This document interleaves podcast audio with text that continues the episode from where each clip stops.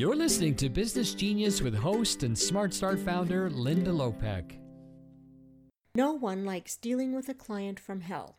In this episode, I'll tell you what to look for before you seal the deal. This is Smart Start coach Linda Lopeke, and you're listening to Business Genius episode 237 Five Surefire Signs You're Dealing with a Problem Client.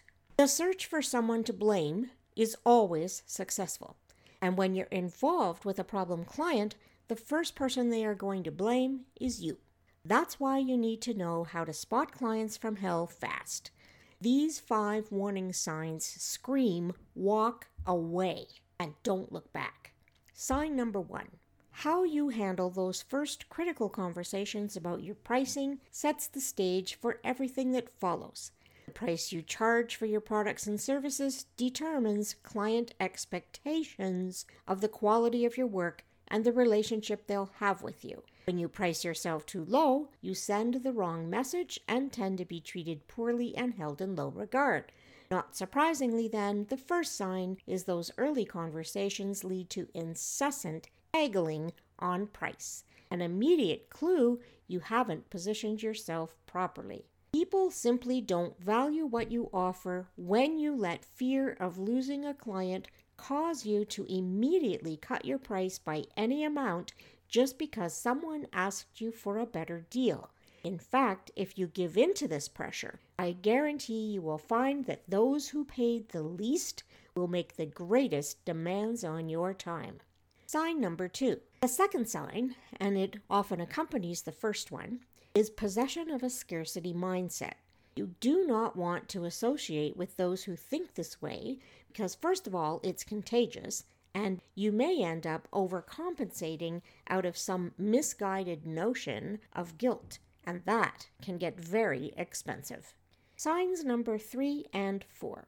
The third and fourth signs are also related, and they are abusive or disrespectful behavior before hiring you or during the working relationship and or actions that demonstrate a lack of integrity. We teach people how to treat us. When a client hires you or buys something from you, it doesn't mean they own your time or soul forever. Sometimes you will have to say no to a request, especially when it is made as a demand. Make it clear what the client is buying and spell out what you won't or don't do if and when needed. Your reputation is one of your most valuable assets and you must protect it at all costs. You cannot sacrifice your integrity for any client or supplier relationship ever. Sign number five. The fifth and final sure sign is the person who lacks emotional control and crosses the natural barrier between a professional and personal relationship. You need to maintain a certain level of emotional distance between yourself and your clients. You can care about them, you can be friendly, but you can't be everyone's best friend. That's when those badly needed boundaries tend to be crossed. And that often leads you to start feeling resentful and taken advantage of rather than appreciated for being knowledgeable, helpful, and supportive. In reality, your instinct has likely kicked in, questioning the wisdom of accepting certain people as clients once you get to know more about them.